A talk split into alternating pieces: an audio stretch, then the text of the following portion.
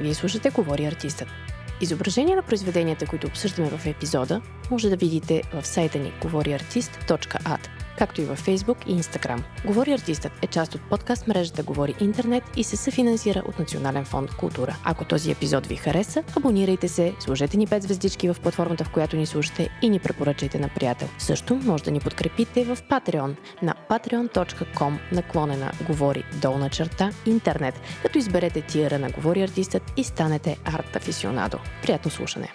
Здравейте, аз съм Маргарита Доровска, вие сте с Говори артиста, а днес говори артиста Николай Панайотов. Здравей, Николай! Здравей, много благодаря, че си тук.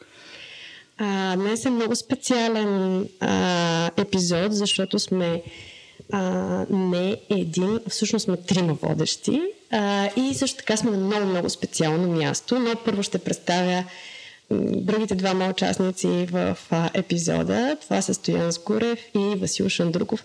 Стоян, Васил, моля ви, кажете една-две думички за себе си. Здравейте от мен. Аз съм Стоян Сгурев, професор в Франция. Занимавам се с арт-менеджмент, социолог по образование. Васил Шандруков се казвам аз. Завършил съм в Германия, после в Англия и сега в България се опитвам да вървя в правилната посока на арт предприемачеството. Супер! Започвам с това къде се намираме. Намираме се в една много впечатляваща сграда на старо училище в село Стоките, което е в Балкана, близо до Севлиево, и цялото това старо училище е ателие на Николай и съпругата му Лариса. Ателие, в което рисуват, но и също така място, където можеш да видиш. И тук е наистина интересно, всъщност в някакъв смисъл музей. Можеш да видиш различни периоди от тяхното изкуство, иначе през прозореца един страхотен хълм с много зеленина. Колко време прекарвате тук с Лариса, Николай? Няма правило. Всяка възможност да напуснем Париж идваме в... Ние го нарекахме Бялото училище, просто защото като го купихме, го въросахме отвън и отвътре. И от това идеята, няма никакъв снобизъм да се казва White School или Бялото училище и нищо общо с някакви братства, бели, зелени и червени, така се каже. Но понеже и белият е такъв универсален фон за изкуство, наистина сградата е феноменална, строена на 50-те години с тогавашната епоха на такъв комунистическа утопия за бъдеще, за голямо, за образование, за възход, да ще завземем света и така нататък. И съответно, полека-лека времето казва своят деградиращ елемент, затворено преди около 25 години, няма деца, обезлюдяване.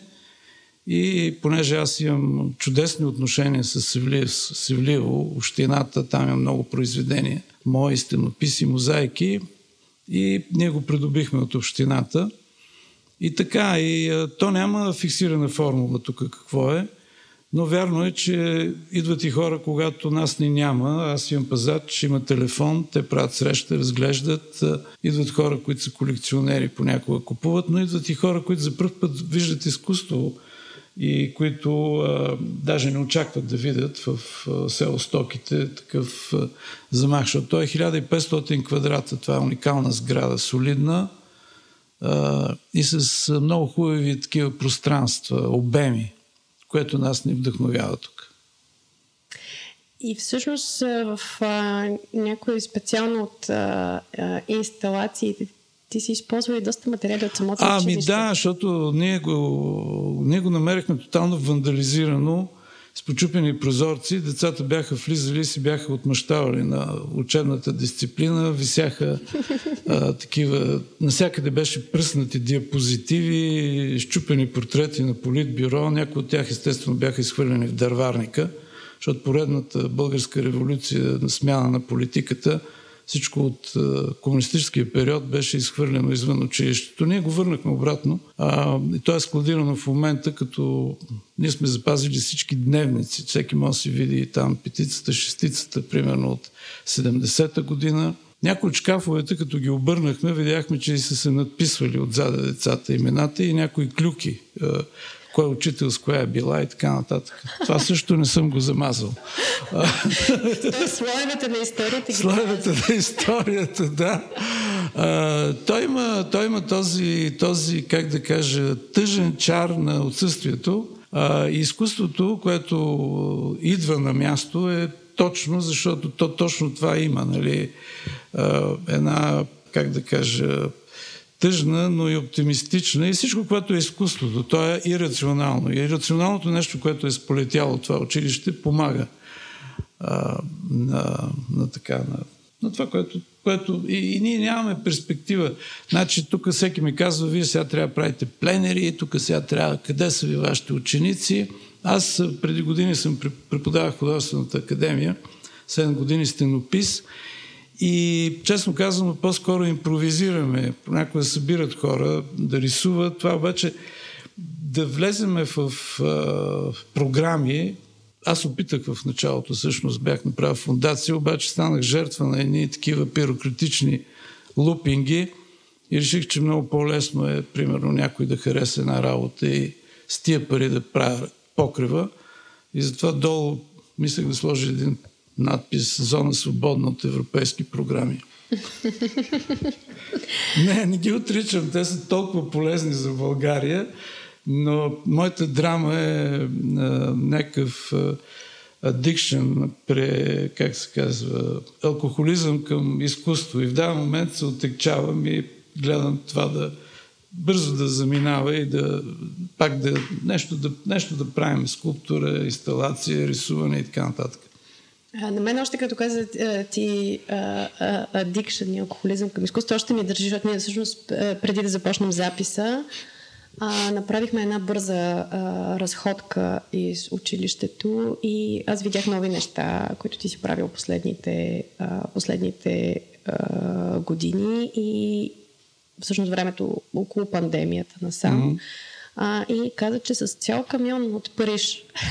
Ами да, ние имаме прекрасно ателие в Париж. 13-ти квартал, много такъв и артистичен, модерен и нашето ателие е една даже сграда, паметник на съвременната архитектура, която е Стоян идвал при нас.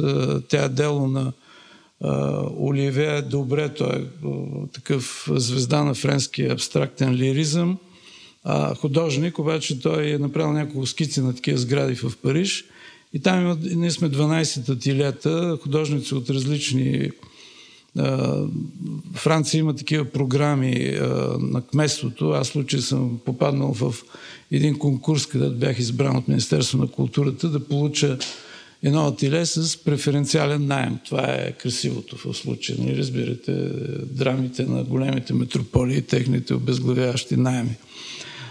Но те или иначе, то е само 80 квадратни метра. Тук имам 1500. И просто има така неща, които последно време наехме 2 буса, които докараха направо от нас, от ателието в Париж, тук. И те стоят по различен начин.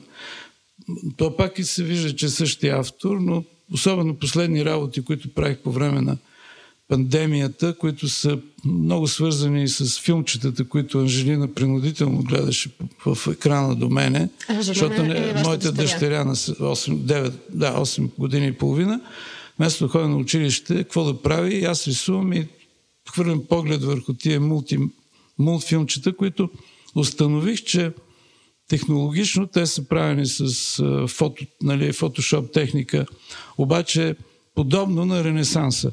Значи отдолу имаш една рисунка, картон. Аз като стенописец първо започвам с рисунката и до ден днешен е така. След това нанасяш локални цветове, чисти, зелено, червено, жълто. И след това вадиш клер обскюр, светло, тъмно. Те това го правят по електронен начин, но на базата, всъщност, ако така замъглиш нещата, ще видиш произведение на Рафаел, направено с компютър. И си казах, я да пробвам аз тая цветно с винилни бои и още повече при положение, че пейзажът наоколо е абсолютно мъртъв. По улиците няма никой. Ако някой се появи, т.е. маска, вечер трябва да се прибереш като при война. И то почнаха да се появяват едни много населени картини, цветни и с такъв обратното. Колкото е мъртва навънка, толкова е по-живо вътре. Така. И някои от тия работи, т.е. повечето, които не са продадени, всъщност са тук в момента изложени в стаите. И другото, което установих, че някои от тях пък покрай този инфантилен дидактивизъм в тях, тук като че ли пасват на спомена за тези табла, които са по биология, по история, по които децата са учили 50-60 години, тогава нямало компютри, които и екрани, всичко е било на едни такива свитъци, много красиви, много... Аз много обичам научната рисунка. Тя е просто гениална, толкова е изчистена и по-своему, как да кажа, всичко. Не ме занимават с някакви там концептуални препратки. It's only that. Каквото виждаш, това е. Каза, че си изменила към масло. Показа няколко... Да, това е последното. Значи, драмата в моя живот е оттекчението. И всъщност това оттекчение ме отпрати и в Париж, защото аз в даден момент имах много бърз успех в България. Бих казал... Не незаслужен, защото аз работих много дълго, обаче тъй или иначе какво да правя повече. Преподавател в академията, бях направил много стенописи и така нататък. Сега ще прозвучи грандоманско, но ми беше вече станало тясно. И се повтаряше. И същото и с това, което работя. След като 2-3 години работих доста изчистена техника на тези винилни, които са по-пастелни на крил, флеш серията на Люфранк. Изведнъж сега си казах, като дойдох, аз трябва да пробвам масло, което има една материалност, която е по-такава, по-шер, или как се казва, месо, плът. Има друго пипане. Защото това стои в една такава ефирност, поп-арт, американско, не празна, но красива по този начин. Докато маслото, ние с Стоян преди малко говорихме, кое период ни харесва в Италия. Той казва, че харесва Караваджо, аз казвам, че харесвам Паоло Учело. Той е повече към маслото, защото тогава се счупват тия неща. Паоло Учело работи с тази темперно-казинова техника, която е кватроченто, което аз обичам, най-вече, защото съм стенописец. И аз обичам и защото е такава еклектична. Усещаш вътре една болест на това, което предстои и от това, което трябва да се разделиш, и тази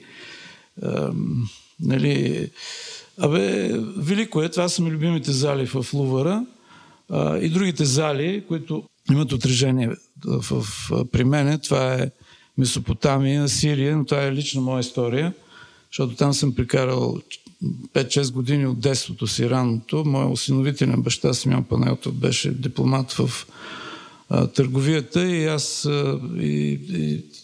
непрекъснато ме мъкнаха по тия Вавилон и някакви там музеи в Ирак. Беше много досадно, защото аз исках да гледам такива комикси. Обаче след години това се върна. Тази тоталност, тотално изкуство би го казал. И това до някъде го има в тия мозайки, които аз ги считам за важно произведение за мен в културния дом в Севлиево. Една процесия, един фриз завъртян, в който има елемент от това изкуство. Но аз смятам, че българската образност основно идва от тези земи, от Иран, от Афганистан, от Кавказ.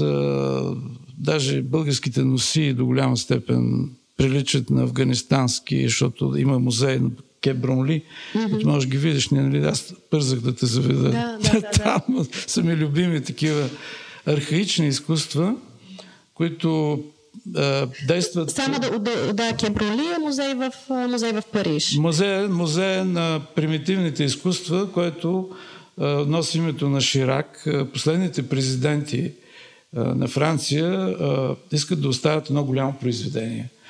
Митеран остави пирамидата в Лувъра, той остави библиотеката, той обича много да чете. При това Помпиду остава центъра Помпиду Бобур и съответно беше ред на Ширак, който беше колекционер на африканско изкуство. Това. Но тези изкуства наистина действат, защото ние като забиеме в нашия интелектуализъм такъв, нали го знаеш, тая наша драма, концептуално, специално, елитно, снобско, хай, ла. И като отидеш там и викаш, по дяволите, какви са тия глупости, гледай сега колко е пюр, чисто, има спиритуалите, но то не е всичко, не те хваща за гърлото или пък да се чувстваш глупак или пък, че не го разбираш. Някой написал дълъг текст на принципа на ме гледа какво правя, слуша какво ти говоря и така нататък. Да, те са и много... Аз не знам каква е думата висерал на български. Но висерал, значи, да. Действат на сетивата ти. Да, всичко, така е. Сега в името на така хронологията, коя година заминаваш за Париж? Веднага след свободата. 90-та. Ами ние като отвързани магарите. Тогава Френското посолство даде куп стипендии на интелектуалци. Бившата ми съпруга започна един докторат за няколко месеца, но ние бяхме цяла група. Ивайло Дичев, Албена Стамболова, Петко Стайнов, още много, които тогава фактически младата интелигенция да вземе нещо от прогресивния Запад. Повечето се върнаха. Аз не казвам, че съм останал там, защото, както виждаш, говориме тук. Аз смятам, че живея в Европа на два адреса. Да. Село Стоките и 13-ти квартал в Париж. Добра комбинация. Как започна да се занимаваш с изкуство? Въобще кога го усети, че това ще е твоето нещо?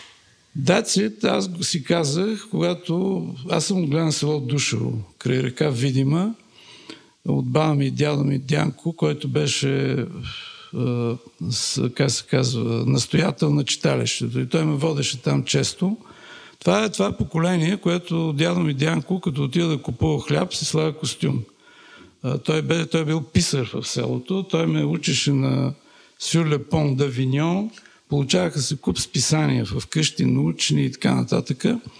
И аз ходех там и изнъж попаднах на някаква книга, където имаше репродукции на Ван Гог. Аз не знаех, аз рисувах, но не знаех какво значи това арт, изкуство. И като го видях, си казах, това е. Той изведнъж ме грабна. Но то е решено извън мен. Аз нямам... И просто винаги съм обичал самотно нещо да магеря, да работя с ръцете. Дали ще правя някакви моделчета на момчешки самолети, или пък ще рисувам, или нещо ще майсторя. Драматично беше да ме накарат да отида в центъра и да изям една паста, защото ще видя някакви хора, ще трябва да ги поздравявам, те ще говорят с мене. Аз, както и тук в училището, пак сме малко една такава учалническа, ама това не е против обществото, а по-скоро това, което правят, то е диалога. Нали, то го изхвърляш, то те представя. Доста мегаломанско все пак, нали, не само като формат, но и като акт. Ирационален. И след това ти се оттегляш, нали, и правиш следващото. И така, и от тогава в рода няма никакви хора на изкуството. Майка ми е литератор, в смисъл тя беше коректорка по-български. Всички останали са в рационалните области. Войчо ми се опита, там се браха пари в Душево, купиха една цигулка, Аз търгах 3 дена вкъщи и накрая направих натюрморт. Аз нямам никакво чувство за друго нещо. Просто то е решено като ДНК. И след това с годините... На колко години беше, когато срещна Ван Гог? Сигурно съм бил на 3-4 нещо. Ами не, то е било преди училище. Да. Не мога да чета. За мен до ден днешен е важно визуалното събитие. Значи, това ми дава смисъл, като видя едно произведение в нашата област. Понеже ме мързи, четенето отнема време. Да отидеш на опера също. Един филм също. Докато ти като видиш един пейнтинг или една инсталация... Ти го обемаш веднага с погледа си. И то става за части от секундата, поемаш огромно количество информация, все пак, която влиза в диалог с твоя опит, с мястото, където си и така нататък. Така че мързела при мен има значение. Аз затова работя бързо, преработвам работи, много унищожавам. Има работи, които има 3-4 картини отзаде. Така им се е случило. Просто след това съжалявам. Виждам, че снимката, работата е била доста изведена, но аз съм бил в състоянието да не я обичам и че имам идея да направя нещо друго отгоре, което ще е по-интересно. Това е това, което се случва и най-вече защото ми е било лесно. Значи бързо го правя.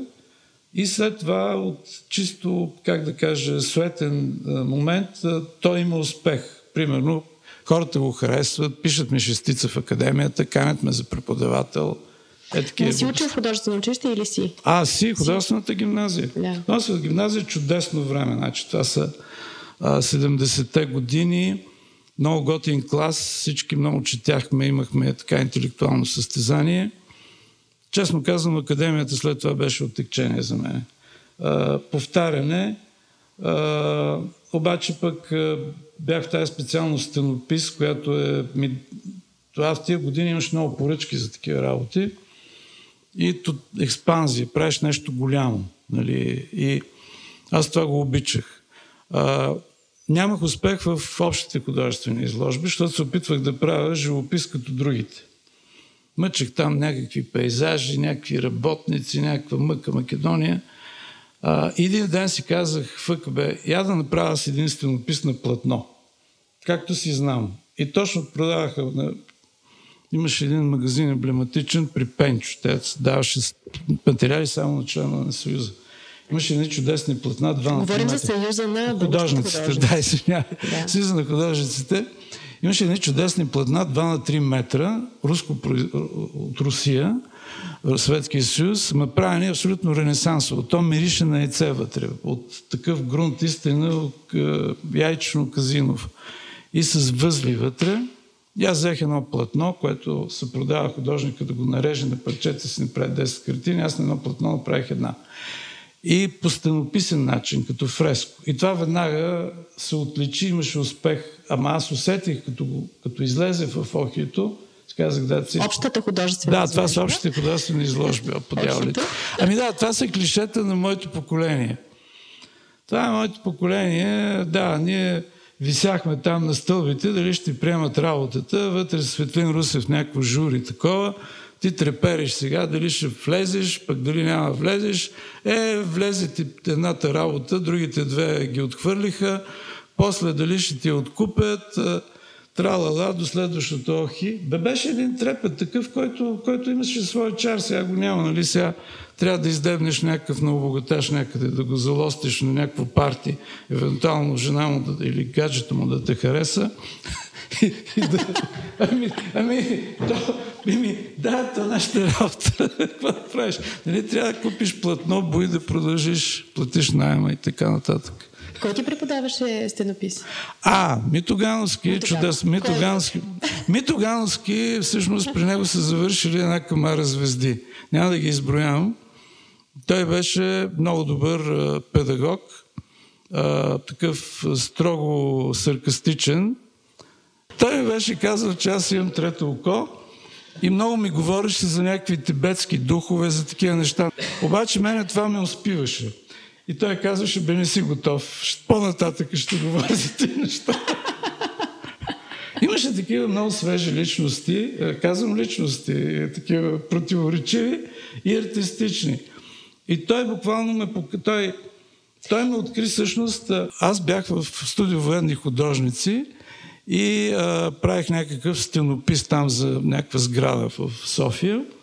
И той минава. Аз не бях приет в стенопис. Това беше много голяма трагедия. Академията, ако трябва да влизаме детайли на моите трагедии, аз реших да кандидатствам в академията, независимо, че рисувах в гимназията много свободно, едри формати, обаче изпаднах в драмата, че нямам връзки. И че няма, нали, трябва нещо да направя, за да се нагодя. И отидох при един Евтим Томов, графика, и той ми каза: "Ама, че ти работиш много контрастно, какви са ти черни неща, тук не да трябва сивичко с едно моливче." Аз направих най-скапаните си работи на изпита. Абсолютно безлични сиви, четворка, аут, аз щях да се самоубия. Наистина. За мен това беше края на живота. Отидах в казармата, значи ставих късмет и влезах в нещо, което след това правих един стенопис за София. И изведнъж този Мито Гановски влиза в моето ателие, защото трябва да оценява работи на други художници, възрастни, които са на заплата. И той вика: "Какъв си ти тук, бе?" Аз викам: "И аз тук правя това." "Ти какво ще кандидатстваш?" Викам: "Мисля стенопис. Ако направиш като това, ще те приемем." И си замина. И аз направих като това. Ама той изпробва и ме приеха. И след това, на четвъртата година, той ме кани в къщата си в Бояна и ми каза: "Виж какво, ти сега завършваш. Сега, значи, есента ти ставаш мой асистент." Което беше голям шамар за мен. Аз от студент стана веднага асистент. И така... Си бил сложен на бързата лента. Да, което всъщност ме подкоси краката, защото да, много е лесно, нали, разбираш. Аз съм чел всичките книги на Пирошо. Аз съм и чел и партизанските разкази и си казвам, това също е много геройско и ми е по-лесно. Вместо партизанин ставаш художник. Обаче, изведнъж ми става много лесно. Не е нормално толкова бързо да успех, защото не трябва да гладуваш, но и пък то няма такива работи. Си скипнал целия героизъм. Изведнъж ми се случват по бързата лента, както казваш. И аз да прекъсна цялата тая работа, взех, че напуснах той после 7 години, много свежа работа с Мито Гановски. И той вика: "Бе, къде отиваш там? Там само кучешки лайна има в Париж, какво ще търсиш там?" И така. И всъщност го предадох, наистина, което аз продължавам да изпитвам, както виждаш, не спирам да приказвам, значи имам някакъв проблем, че изпитвам носталгия от преподаване, от не преподаване, ами раздаване в този тип. Така че дай думата сега на другите, моля ти, защото стана повече. Говорейки се за историята, какво ти е променяло твоето изкуство в годините? Променяло ми е това, което виждам, естествено. Аз започнах веднага да купувам всички възможни албуми. Тогава имаше в уния години само съветски албуми. Те или иначе дори и това, което се работеше тогава като изискване, ти щеш, не щеш, влизаш в нещо, което и другите, примерно бях приятел с пловдивската група, Йони Левиев, Христо Стефанов, тия, които правиха Бузлуджа. И по някакъв начин има отпечатък на така нареченият социалистически реализъм, който аз по-скоро съм в периода на социалистическия модернизъм, където те правиха работници, но не по реалистичен начин, а по кубистичен начин. Но трябваше да са работници, пак да има този меседж идеологически. При мен имаше едно променещ елемент. В трети курс ме наградиха, или втори курс, с една изложба да направя в Виена. Това ми беше първото отиване на Запад. И в Австрия, на базата на сецесиона от Егон Шили и Климт, има едни автори, които са локални, венски фантастичен реализмус. Те са по-мек реализъм, по-мек сюрреализъм, фантастични, и това някакси ми пасна на мене, защото обичам да рисувам, да има рисунка, и от друга страна запазваше се момента на как да кажа, има и някакво съобщение, защото в работите ми има наративност. Това не мога да го скрия, това може би е и техен проблем. Обаче няколко пъти съм получавал съобщение, че наративността е добре. Значи, първо беше това ходене в Виена, сигурно е 80-та година или 79-та, Фантастичен реализъм, Сенер Фукс, 5-6 автора, аз имам техни албуми. След това имаше точно края на Соце една базова изложба на млади западногермански художници в София, която се казваше "Те правят каквото си искат". Те тогава точно този bad painting, лоша живопис, обаче с наративен, социално-политически съобщения вътре.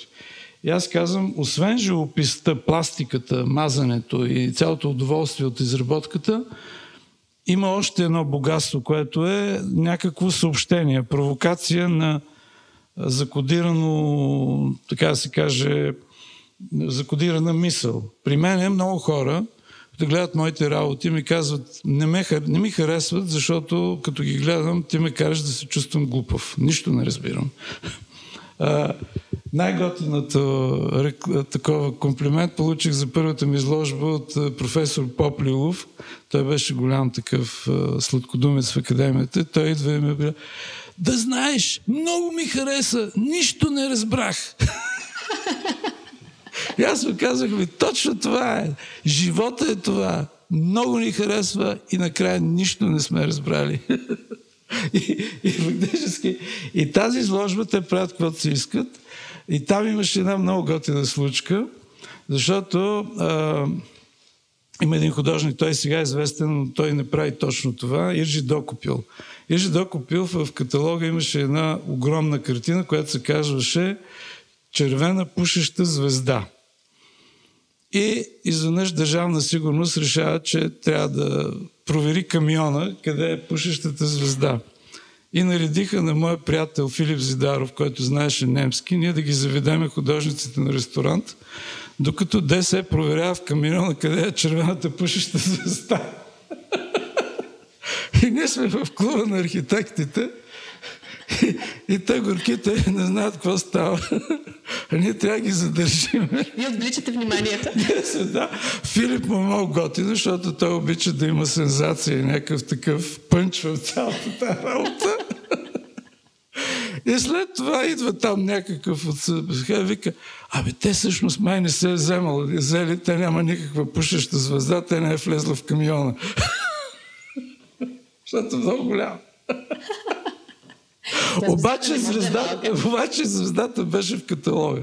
Какво представляваше червената пушеща? Имаш ли спомен от каталога? Да, разбира се, те го забраниха каталога. Ние с Филип имахме само копия от каталога. Той беше иззет, но откриването каталог няма. Защото има червена пушеща звезда. Тя беше една картина, да кажем, 5 на 2,50 такава дълга и беше много bad painting. Нацапани едни звезди на с хоризонта, те могат да не са и червени. Обаче отгоре някакво с едно черно такова излиза като пушеш. Всъщност драмата беше заглавието и че кръстил.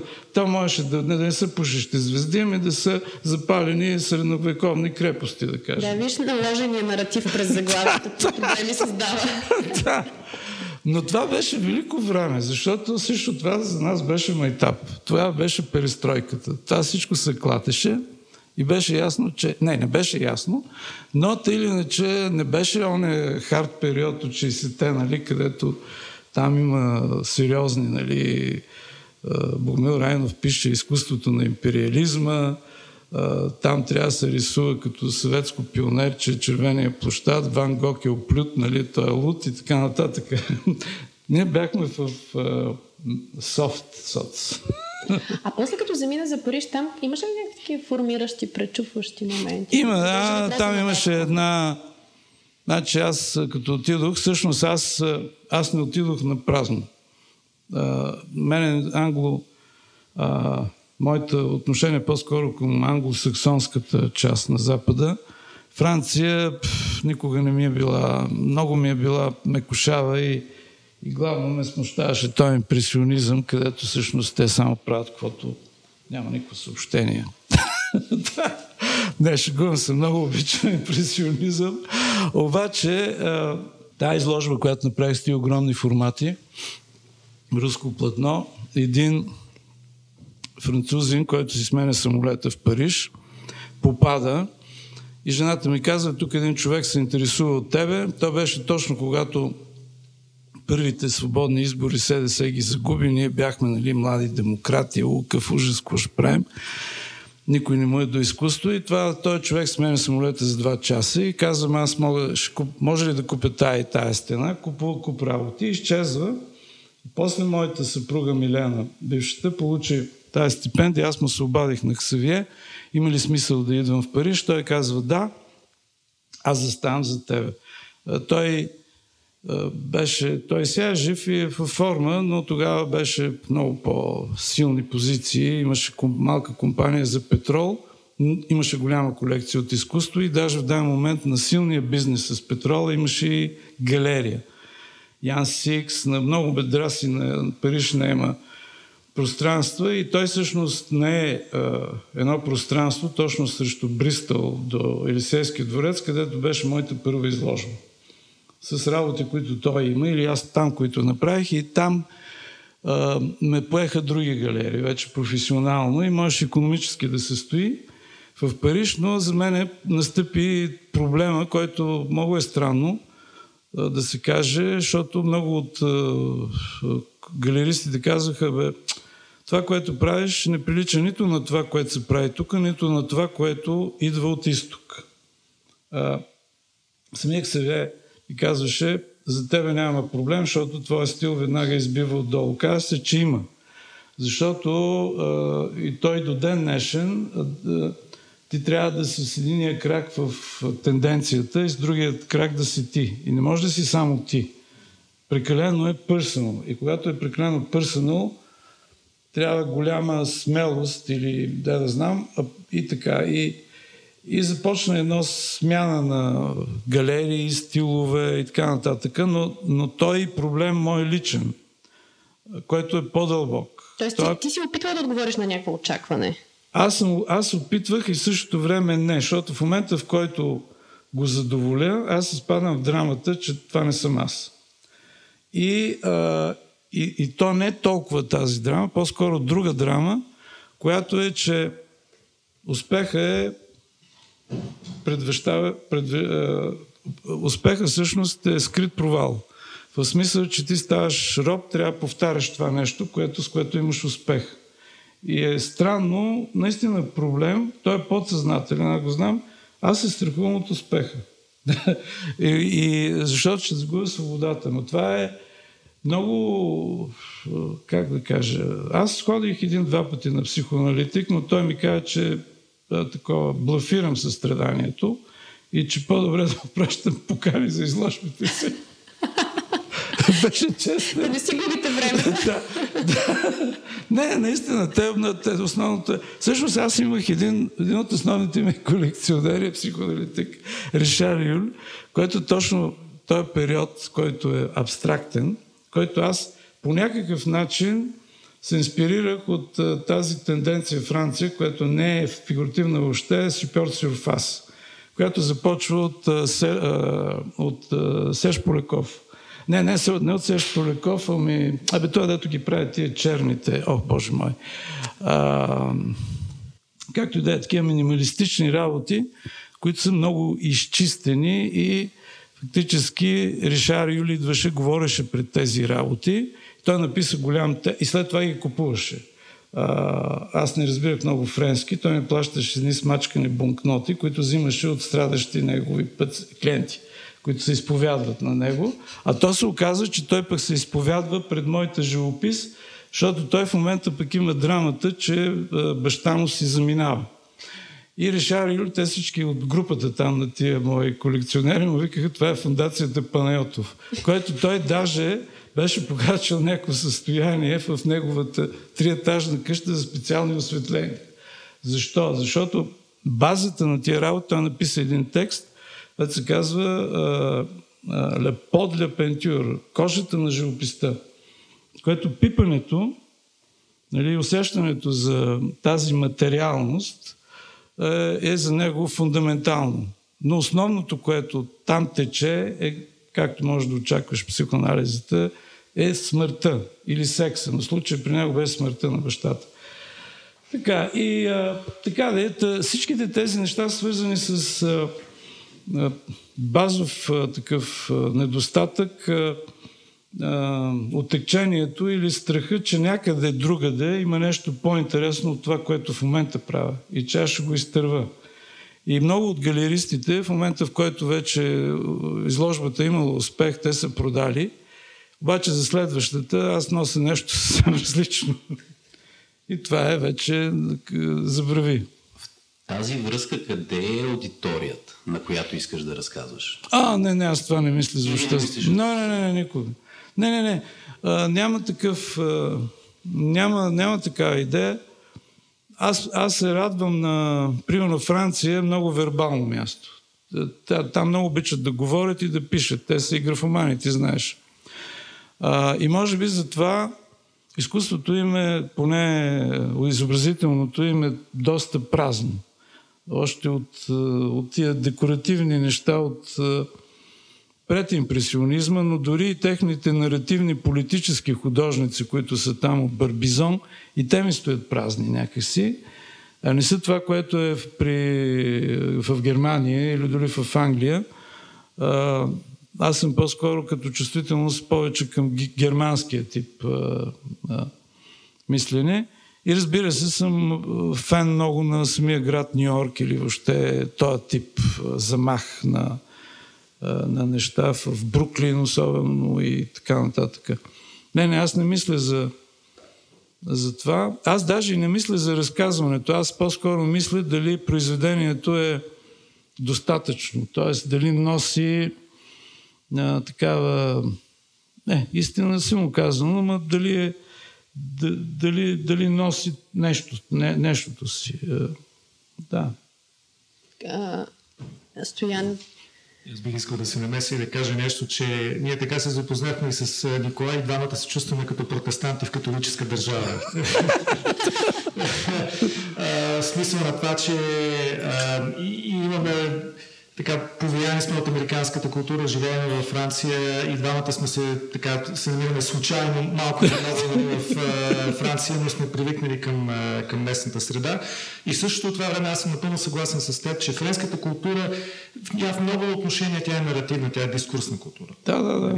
Тя е базирана на разговора, доколкото ние с него и двамата сме по-скоро ориентирани към действието. Тоест, по-практично.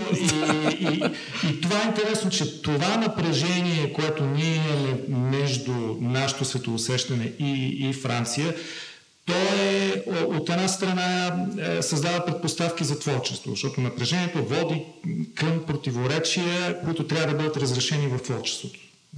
Тоест, то е хем в някаква степен хем е източник на фрустрация, хем от друга страна стимулира творчеството. Да, абсолютно съм съгласен.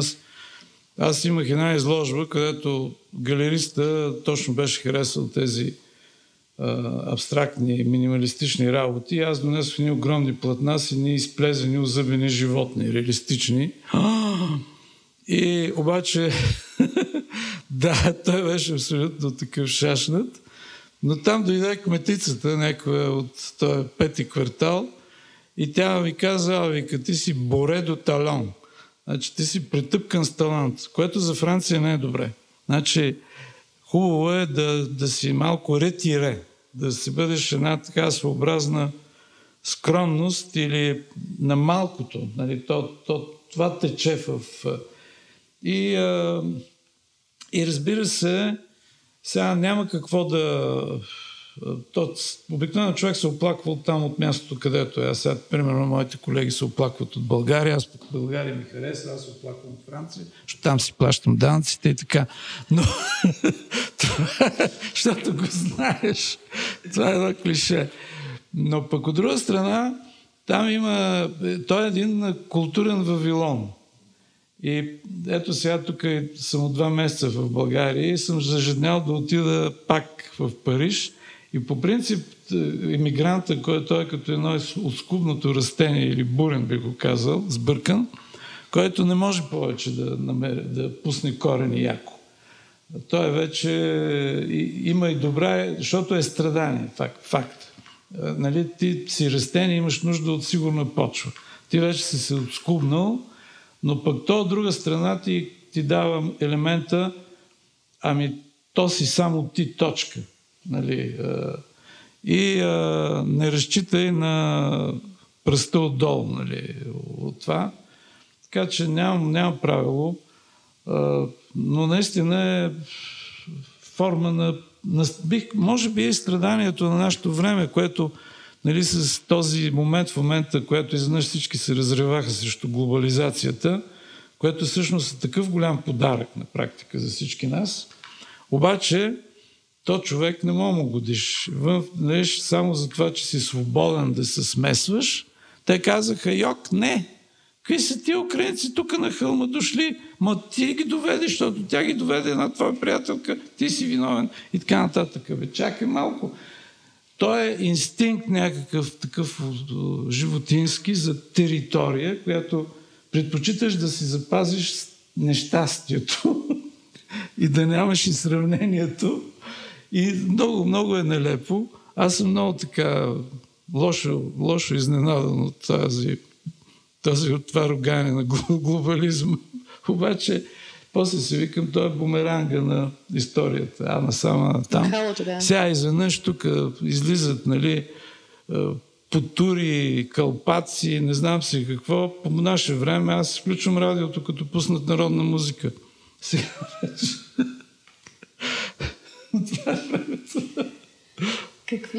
Каква е твоята екосистема? С кого си общуваш? Как функционираш? Как чисто в социален план? Няма никаква хигиена, никакъв елитизъм, но мога да призная, че в Париж имам един кръг от по-възрастни от мене приятели, които наистина се радвам на красотата на изразяването, на цивилизацията. Както казвам на Лариса: дай се прибираме при цивилизацията. Защото като сме в цивилизацията, кажеш: имам нужда от нещо диво, имам нещо такова, което невъзпитано, нали. Имам нужда от миризмата на софийския таксиджи, който ме посреща на летището. Ужасно. Който се държи грубо. Обаче това е бейзик. И няма наистина никаква хигиена. Да, има хигиена на сноби, на такива измислени маняци. Значи много мразя в маничаването. Тоест не мразя, но някакси се оттеглям, защото ми е оттекчително. И то го има и навсякъде. И то е драма на липсата на талант, защото имаш нужда от някакви еквилибристики, някакви добавки, за да запълниш его. Така че това е. И на тая база имам и раздели с хора. Те са просто хора, напускаш стаята. Аз много обичам да разказвам един спомен на Герхард Рихтер, който, нали, в един период е бил близък с Бойс. И около Бойс винаги има една голяма тълпа от поклоннички, от поклонници.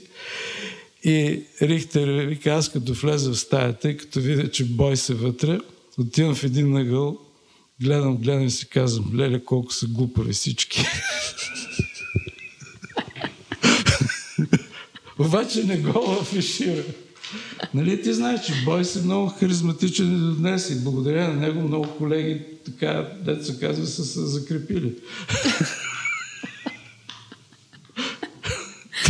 С неговите номера. Да, с неговите. Не, той е голям автор. Все пак аз не го отричам Бойс. Ами искам да кажа, че има автори, които, примерно, имам един комшия. Тоест не комшия, ми съното лице се казва Марсел Душан. Той е, значи, един бейзик такъв, който дал хляб незаслужен на куп народ, на куп шарлатанин. Те трябва да опазят свещи. А Маршал Дюшан е толкова готин, толкова фин, толкова чувство за хумор и за така, обаче след това се нарежда едно голямо стадо зад него. А по-трудно, според мен, е да се наредиш стадо... Не, и зад Рихтер има. Герхард Рихтер има, обаче веднага се усеща, че не става. При другия по-може да мине... Виж, при Рихтер може би няма какво толкова да се копира жеста и поведението. Той е такава визуално. Да, да, така е. Да. Но при него също има голяма препратка на неща, които трябва да мислиш и фигуративните му и тези... Да, всичките му работи. Аз съм голям фен. Всъщност той е повръщащия стил до някакъв тези жестове, които са напластяване на маслена боя, идват от желание да го пробвам и това. Ма чакай сега, трябва да кажем какво е повръщащия стил. Не може просто така... Повръщащия стил, кога го правиш ти? Не, това беше един период, в който точно след животинския стил имах такива експресивни моменти. И имаше някакъв период на... И знаеш, не знам дали си попадала, но мъжете към 40-те изпадат в пубертет ли, някаква голяма бурност, така, почват да правят движение. Развеждат се, търсят някакви да наваксат, някакви такива. Та и аз... Знаеш, се появиха такива много тлъста, маслена живопис, корпорална, такава телесна. Но факт е, че аз това правих и много мои работи в художествената гимназия с евтини бърскиски маслени бои, с много червено, работа с шпакла, много тлъсто. И понеже бях се изфинил много в Париж, в една такава елегантна нежност, такава. Те, французите, много обичат един израз Фасиля Вивра. Са се Фасиля Вивра, са си па Фасиля Вивра. Мисля да живееш добре с произведението. Той е повръщащия си па Фасиля Вивра. Не става за живеене с него, както и животинския. Но примерно, също има публика него. Примерно, той има по-голям успех в България имаше. То е интересно, че България по някакъв си начин има непредубеденост и на такива девствени колекционери, които искат да имат живопис, не са много подготвени, но понякога инстинктивно правят по-добър избор от други, които са с съветници, които даже и мислят... произведението като банкова инвестиция, как ще му се развижда. Там има една така голяма глупост. Колко ти струва... Не знам дали още върви, колко ти струва точката. Той е един квадратен сантиметър или какво и вече...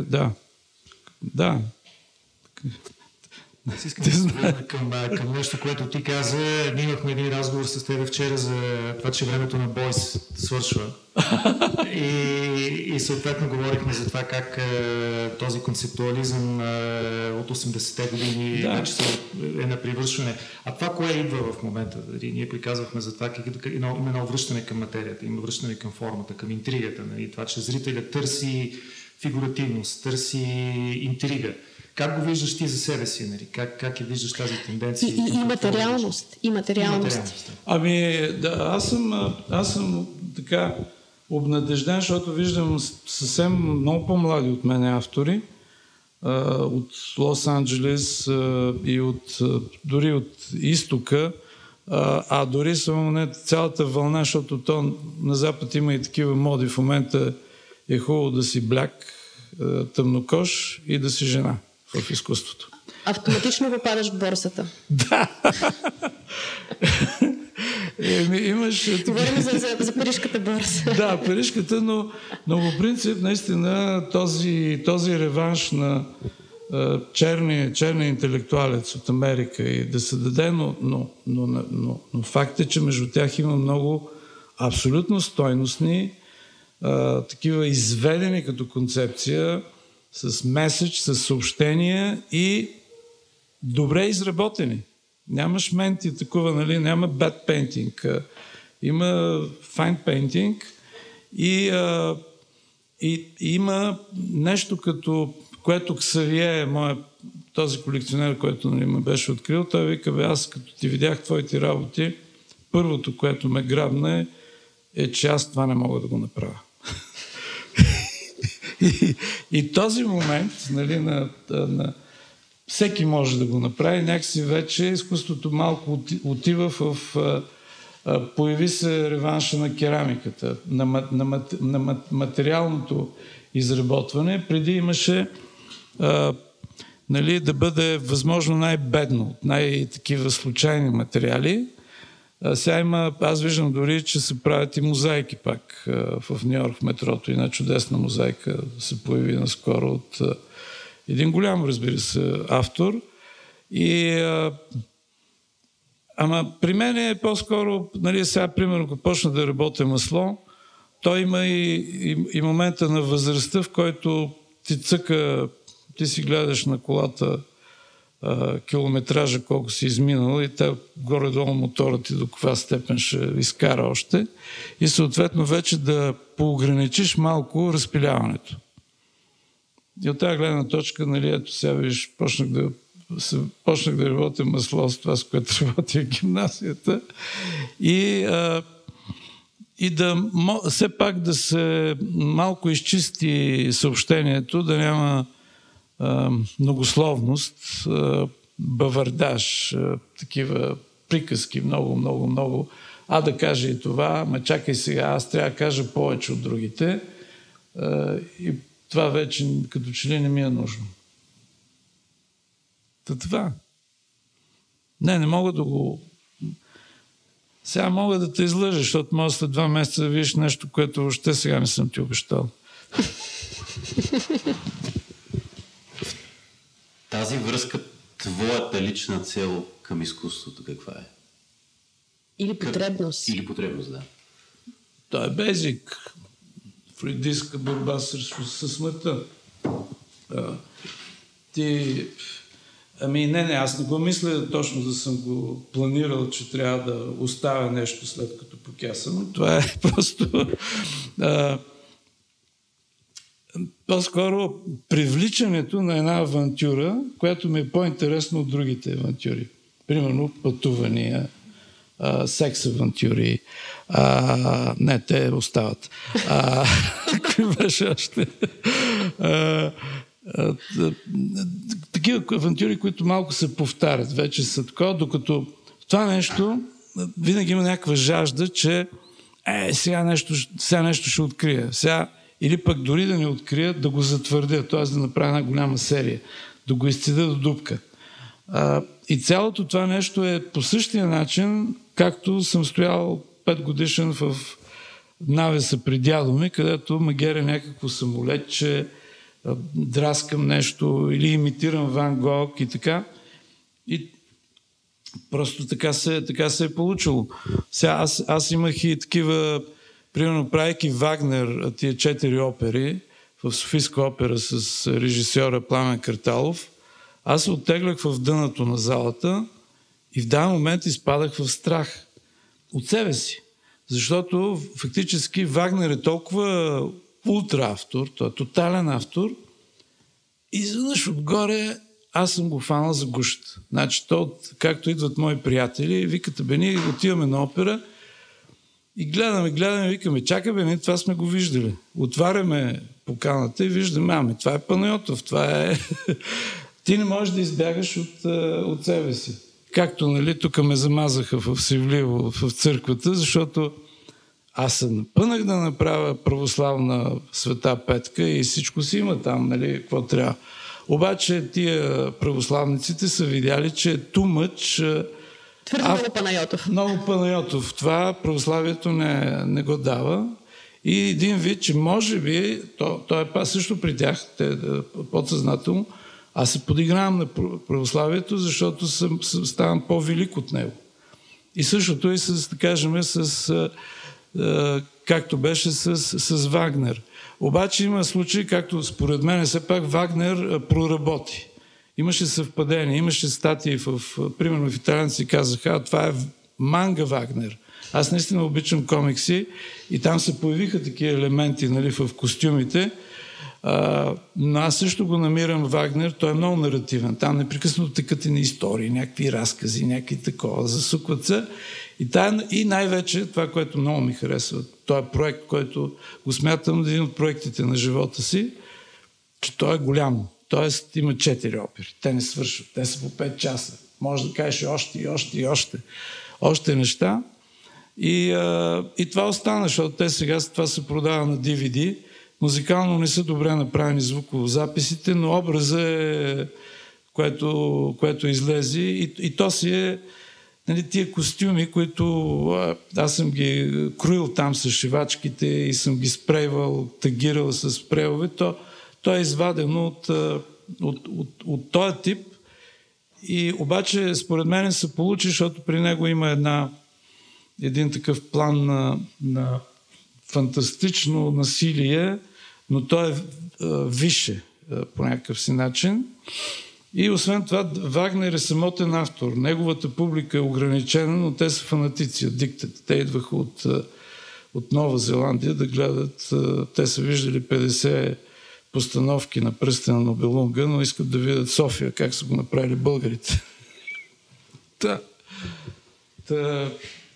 Това аз много се отплесвам, като почвам. Ще лигнем в бележките към епизода място за купуване на DVD, защото това е интересно, да.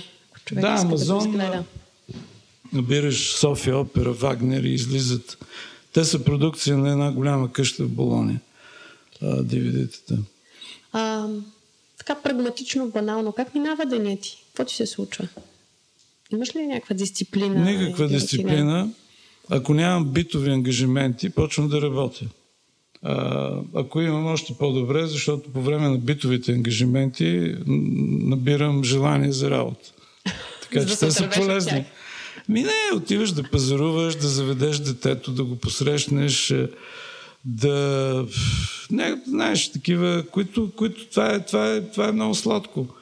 След това мен ми е приятно и тук в Стоките, нали, с тая природа, с съседите. Те идват тук, имам няколко съседи, те са завзеци, готино майтапи с тях. Но не ходя в кръчмата до ден днешен. И в Париж също не ходя в кафенетата. А то трябва, защото там е интересно. Ако ти някой приятел, отиваме. И самата ритмика на, нали, на това, което виждаш около тебе, е хубаво. Живот е... Аз съм по принцип съм оптимист и обичам сладко. Всичко за мен е... Филип Зидаров беше написал една статия и той, понеже там беше развил точно за Вагнер, нали, защото ние там имахме проблеми с авторски права, бля-бля. Той там вика, той Панайотов в последните години е под ударите на един коцус. Значи първо му замазаха църквата, след това се скара с продукцията на Вагнер за авторски права. После дадал си какво, обаче той Панайотов има следния девиз. Всеки дефект трябва да се в изкуство да се превърне в ефект. И че всяко нещастие, което може да ти се случи, е всъщност награда, която ти обогатява личността или ти обогатява всичко, което... И аз съм... И наистина имало моменти, които е можело да избегна някои неприятности. Ти си ги преследвал? Не съм ги преследвал, но съм ги оставил те да се случат, защото е интересно да видиш. Много е мазохистично. Сега ще стане. Не. Най-малкото има какво да ти разкажа. Примерно, аз си представи, че не бяха замазали църквата. Можеш да отидеш в ателието, на който искаш художник или художничка и да си поговориш с тях, която и да е епоха, където и да е по света. Кого би избрал? Не, аз точно с нощи казах, че не обичам да гледам въпроси, обаче с нощи реших какво ще отговоря. Аз искам да съм портретист на файумски портрети. И то в тия неща го има, нали? Това го има, абсолютно. Нали? Абсолютно. Правенето на очи и една макабреност, която усещаш зад една тотална виталност. Защото всъщност това е портрет на един труп отзад. И другото, което тия хора не са се подписвали, те са били като фотографи. Обаче са толкова тотални тия работи, толкова са всичко, филмските портрети, си викам, гледай къв кеф. Красотата е в изобразителността на изкуството. Да. И не само, и другото, и спокойствието, че нямаш нужда да бъдеш известен и да имаш слава, което също адски привлекателно. Не? Сега няма нужда да се преш на Анди Уорхол. Той също прави портрети, обаче той не може без слава. Стоян. Бих искал да се включа, че седейки в момента срещу последните платна на Николай и аз виждам Иеронимус Бош. Аз виждам Иеронимус Бош и си представям една среща между Николай и Иеронимус Бош и една сесия... Не, с Иеронимус Бош ще се сбиеме сигурно, защото аз наистина съм побъркан. Бях да на Иеронимус Бош и всъщност аз правя много често големен Иеронимус Бош или усъвременен Иеронимус Бош. С съвсем голям зум да, в Иеронимус Бош и виждаш няколко характера и той става изведнъж възможен за възприемане. Да, но Иеронимус Бош е много балкански или източен православен автор, макар формата му да е ренесансова, но то всичко, което става по нашите територии тук, или този баражен елемент с исляма, с други радикални култури, които са склонни към всякакви, крайности. Изложбата в Гаврово беше beheadings, обезглавявания, които аз започнах да ги правя, когато беше тази история в Батаклан, когато влезаха ислямистите и разстреляха публика.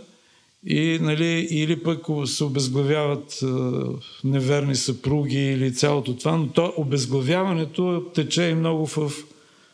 То е ежедневно в днешно време, ето сега, примерно, има война, която трябва да обезглави една държава. Цък, някой решава или друго, което е абсолютно изумително, че може наистина в това време да стане. И той Иеронимус Бош непрекъснато тече. Но Иеронимус Бош обаче е прекалено, може би не и художник, той е надхудожник по някакъв си начин. За мен, аз съм огромен фен на Иеронимус Бош, но някъде бях прочел, че той е неразбираем, защото той вкарва средновековната култура в ренесансова форма. Да, точно така е, да. Всъщност, средновековният way of life, начина на живот, всичките крайни ужаси, които тогава са били ежедневни. Обаче, те са благородно красиви и това ги прави още по-хард. Да, велико нещо е Иеронимус Бош. И въобще тия холандци там са голяма работа. И тук епизодът рязко свършва, защото е свършило и пространството за запис на картата. Полуката е: форматирайте си картите, не дейте просто да триете файловете от тях. Но в резюме мога да ви споделя с мои думи какво отговори Николай Панайотов на другите два задължителни въпроса. За музиката, която слуша, той сподели, че обикновено е много различна, но в периода, в който работи по сценографията и костюмите на Вагнер, е слушал постоянно и единствено Вагнер. Когато го попитахме коя книга би искал да иллюстрира, сподели един не съвсем точно планиран в бъдещето проект, но както чухте, той е изключително увлекателен разказвач. Така и пише, така че всъщност можем да очакваме книга с негови текстове, вероятно иллюстрирана с негови произведения. Това е за този епизод. Благодаря. Изображението на произведенията, които обсъждахме в епизода, можете да видите в сайта ни говориартист.at, както и във Facebook и Instagram. Подкастът Говори артистът се прави от мен, Маргарита Доровска, водеща Русина Пенчева, продуцент, Владимир Петков Каладан и Еленко Еленков, водещи и копродуценти. Музиката в подкаста е на Георги Георгиев и визуалната идентичност е на Костадин Кокаланов от Студио Франк. Аудиоредакция, мастеринг и монтаж на епизодите прави Антон Велев от Говори Интернет. Говори артистът е част от подкаст мрежата Говори Интернет и се финансира от Национален фонд Култура. Може да ни слушате в Spotify и в подкаст платформите Apple Podcast и Google Podcast. Ако Говори артистът ви харесва, абонирайте се, сложете ни 5 звездички и ни препоръчайте на приятел. Също можете да ни подкрепите в Patreon на patreon.com/говори_интернет, като изберете тиера на Говори артистът и станете артафесионадо. До скоро!